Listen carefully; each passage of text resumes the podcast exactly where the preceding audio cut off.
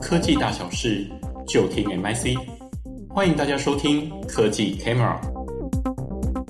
各位产业先进，大家好，我是资策会产业分析师张家富。今天要跟各位产业先进这边分享的一个主题呢，是从专业服务型机器人的标杆案例，那看我国台湾的一个产业发展的一个机会。那么首先我们来看一下什么是专业服务型机器人哦。那按照 IE 法的分类，其实专业服务型机器人，它就是除了在工厂当中居住于这个生产制造，或者是在家中，我们可以看到一些像是扫地机器人这样子这个应用案例哦。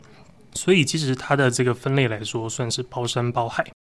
那么以 IFR 它的一个分类来说的话，现在最主要的一个应用呢，主要锁定在物流运输、专业清洁、医疗跟接待哦这几个应用，是这个市场当中呢最具这个代表性，而且它的销量基本上来说哦都有一定的一个销量。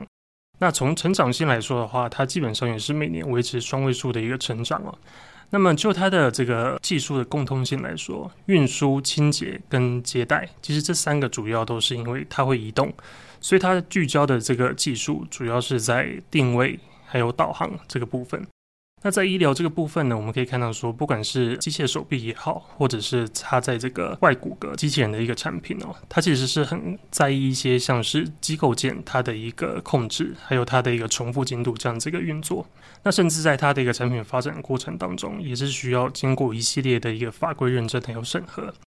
也因此呢，我们后续，我们关注的一些应用呢，会锁定在这个运输、清洁跟接待，好，这三个比较共通性很高的一个应用，去看它未来的一个发展状况。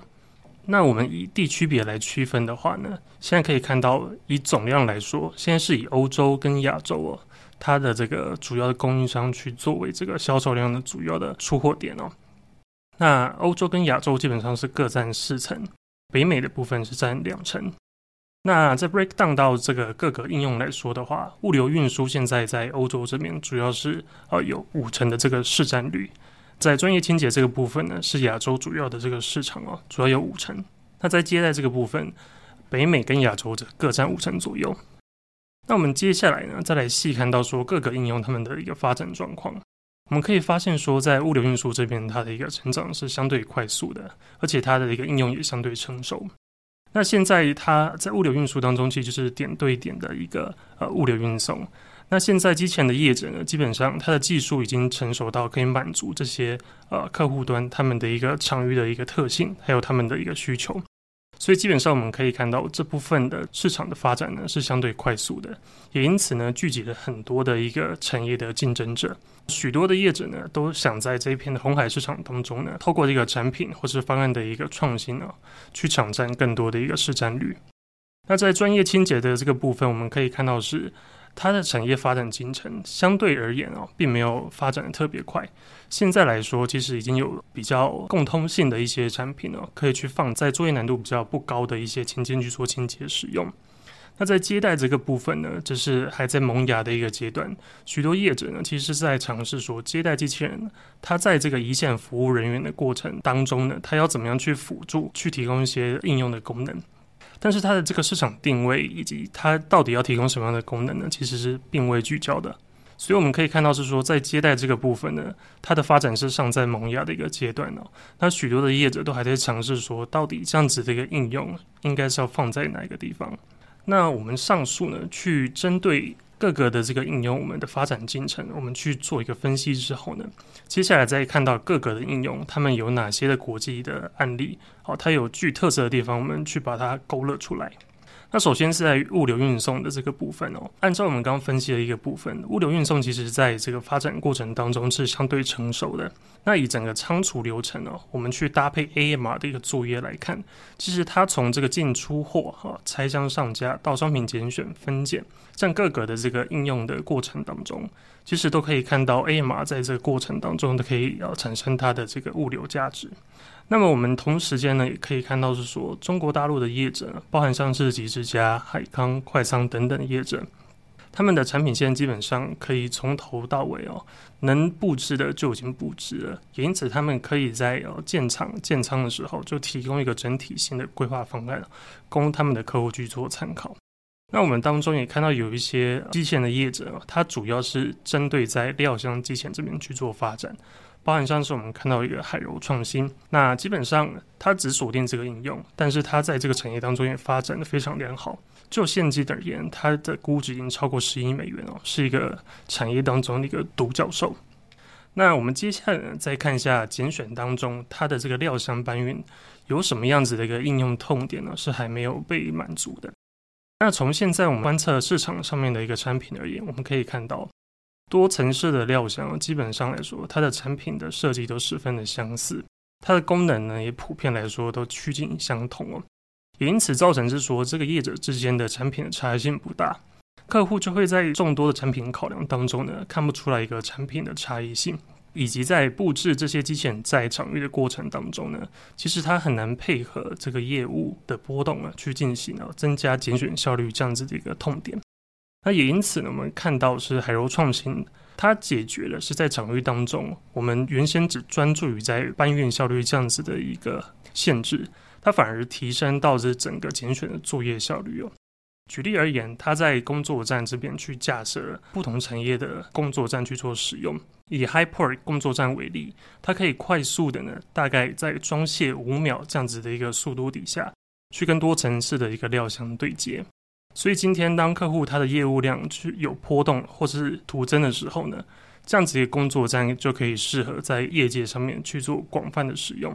另外，在几十家的这个应用方案当中，我们也可以看到类似的一个应用案例哦。因为一般的料箱机器人呢，它其实在整个作业过程当中，人员跟机器人之间，它在作业是会互等的。比方说，机器人它会需要排队啊，才可以在前面机器人完成作业的时候，后面那个机器人才进行补上。那以及呢，在多个这个运作过程当中，它其实需要经过各个的这个路径优化的这个布置，而且一个机器人它需要到各个的地方去搬运它的料箱。因此，原先的一个方案呢，它其实在拣选效率还有成本的这个部分呢，是没有达到最佳化的一个设计。Plus 呢，极致家，它就是透过一个 Puppet 工作站的一个布置哦，我们可以看到是说，它架设一个拣选站，那透过呢，它今天要拣选的一个商品，它去呼唤说，在各处的一个货架，透过 AGV 的搬运呢，把这些货架统一集中到拣选站进行一个整并。那在优化的这个部分呢，它还可以透过 AI 的这个演算法呢，去调整，是说它今天哪一个货架是比较常被搬运的，比较需要去做拣选的部分，所以它就会提前呢，先将这些货架搬运到前面，以利后续呢，整个拣选的流程进行比较优化的一个调整。所以在这样的一个配置下呢，它不用透过基础设施啊，比方说像导箱机、输送带等等这样子的一个固定式的一个装置。在成本投入的这个部分就可以减少。那另外，在这个运算还有这个调整之后呢，其实它整个的搬运效率也可以再进行提升。那除了我们刚刚看到的，就是在物流作业的这个环境当中，我们可以看到有一些应用案例特色。那其实，在公共的环境当中呢，我们也可以看到物流运送它的一些影子哦。比方说，像餐厅送餐这样的一个应用的案例。其实现在最终哦，还是需要透过人员去再把这个机器人上面的一个餐盘送交给我们的使用的这个顾客。那晴朗呢，它在这个部分，它就是透过一个灯光、语音还有动画的一个提示取餐。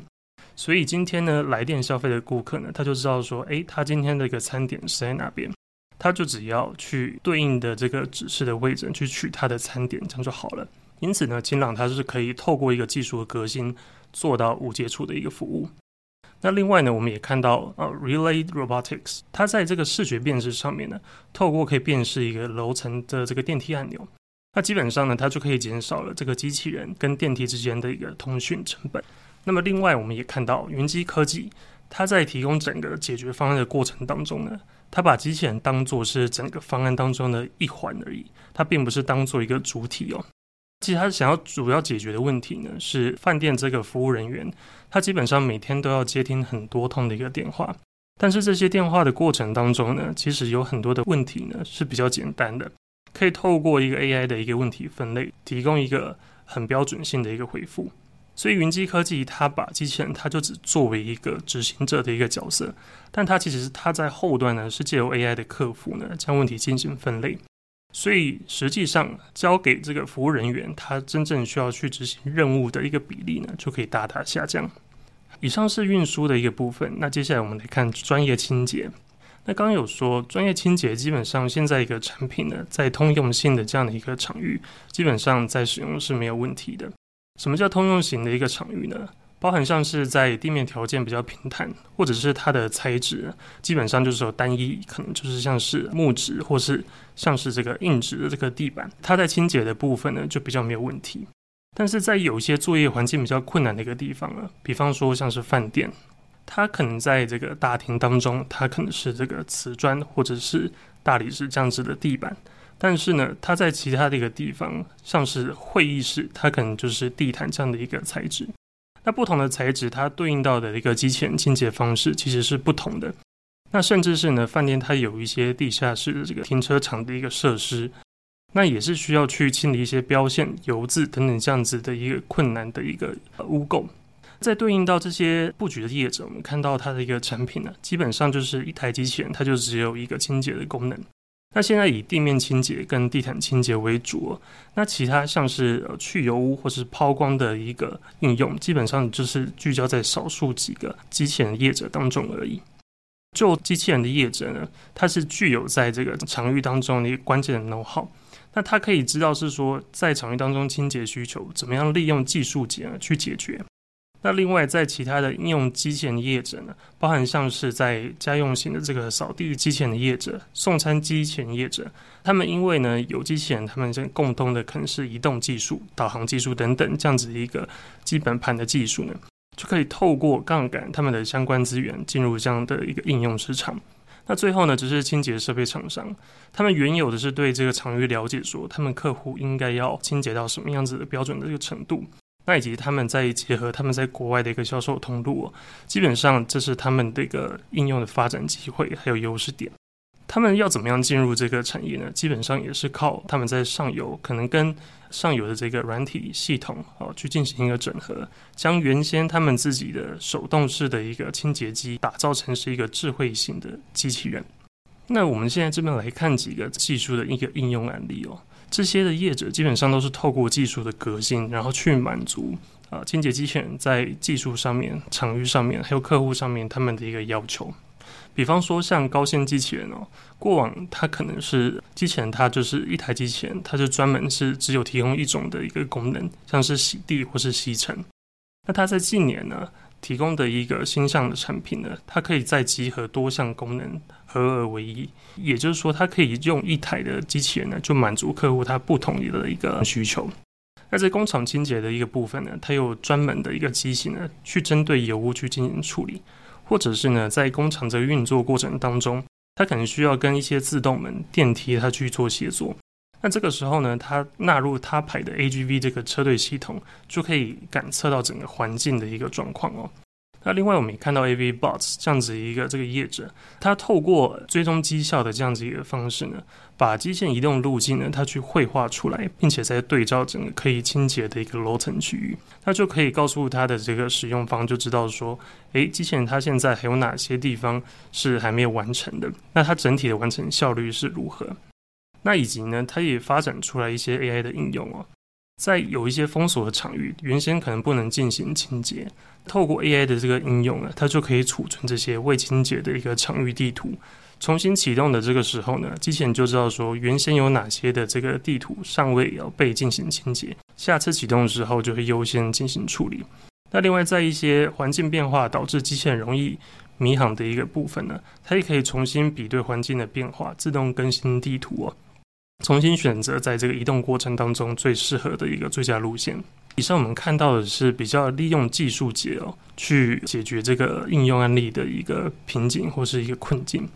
那么这边来介绍一个是在商业模式的这个部分比较具创新性的一个应用案例。BrainCorp 它是一个提供导航系统哦解决方案这样子一个业者。那它基本上呢，它原先就是想说，透过这样的一个贩卖系统的方式，以租赁或是销售这样子一个贩卖哦，它可以扩增它的一个市场。但是他发现说，他在推广到清洁设备商的时候，他发现清洁设备商对于这样子的一个机器人应用，它的这个市场的前景，它是相对来说并不看好的。也因此呢，BrainCorp 它就是在透过软体跟整机的一个配合，直接向它的终端客户呢提供产品，争取到了标杆客户之后，再向清洁设备商证明说，以机器人去清扫这样子的一个场域来说，是有它的市场商机的。也因此呢，才开始发展至今哦，它有推广很多一系列的一个产品服务。那么这边观测到的一个应用案例重点是，BrainCorp 它其实在推广它的系统之外，它还就是专注于发现是说在零售商的这个应用案例的过程当中，有哪些的这个应用需求是还没有被挖掘的。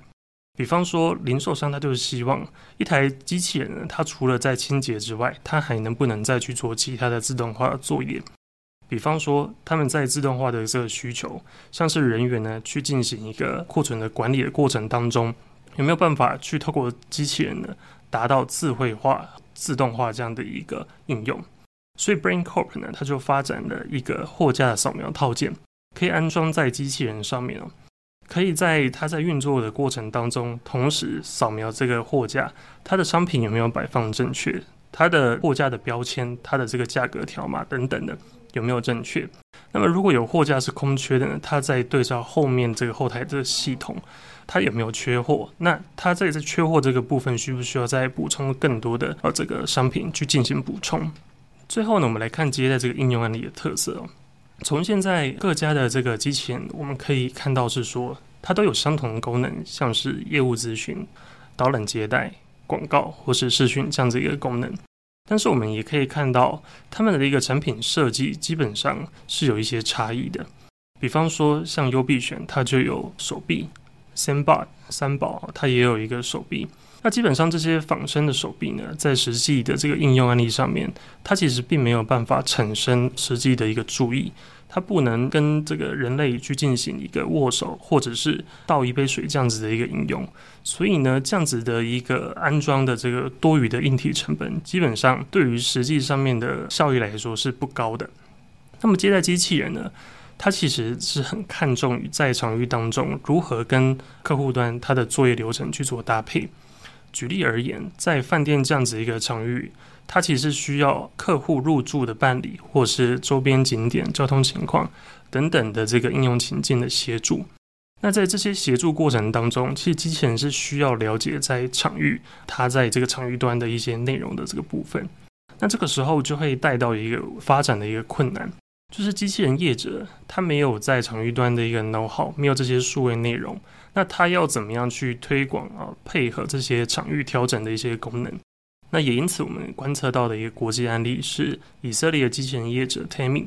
那他透过是开放他的自己的作业的这个系统呢，那将他的这个系统可以借接到外部的这个第三方的系统整合商等等的。那透过他们外部的资源呢，可以打造更多的这个应用 APP，或者是更多的一个外挂套件等等的，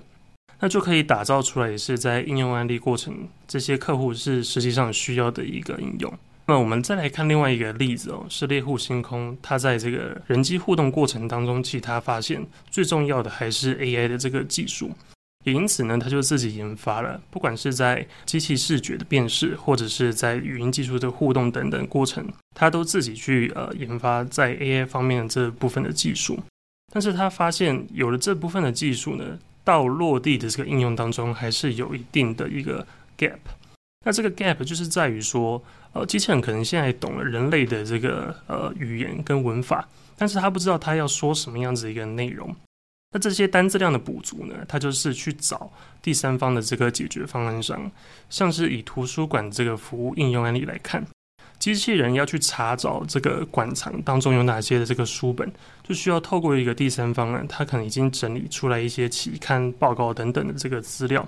要透过这样子的一个系统串接呢，才知道说书本的位置是在哪边。除了在技术上面要配合场域使用，其实猎户星空它也透过在这个机器人部署在整个场域的流程串接，可以更贴近消费者或者是厂家他们自己的这个应用流程。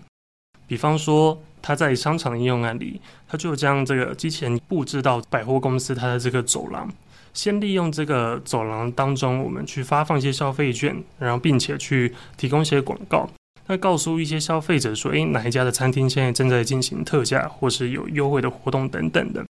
将这些的消费者呢引导至门口之后，会有一个这个门口的机器人的呢进行一些餐点的一个介绍，并进行代位。引导至店内之后呢，会有专门的送餐的机器人呢进行送餐，并且提供一些优惠折扣的一个讯息。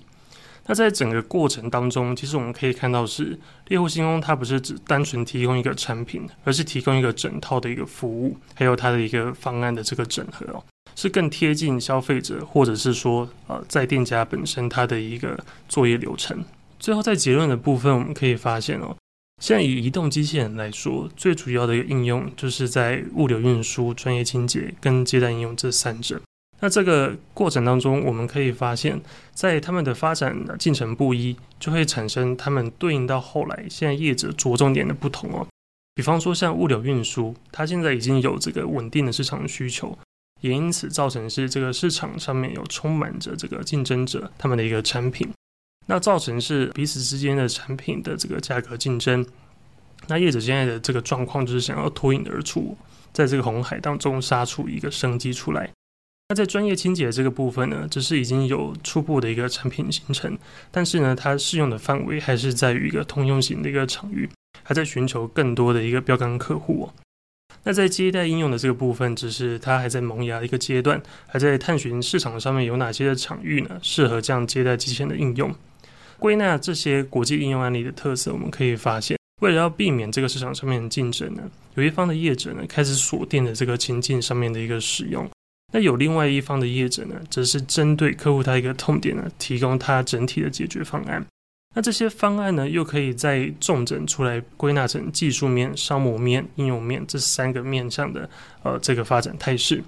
比方说，像技术面就是以模组化，那对内可以在这个机器人产品管理上面呢，可以有效进行控制。对外呢，可以去将这个客户产品，呃，客户当中他的一个需求的要求，那怎么样进行产品还有系统的一个调整？